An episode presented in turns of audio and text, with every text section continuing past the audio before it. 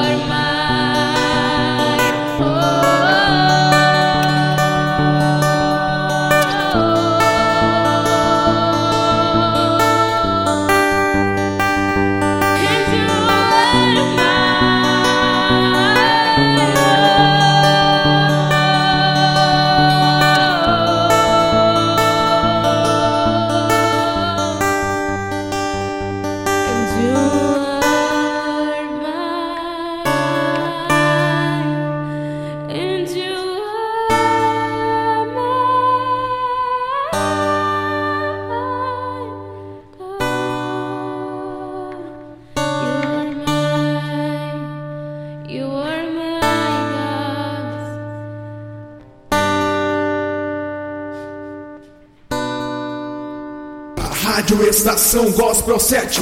A estação no clima.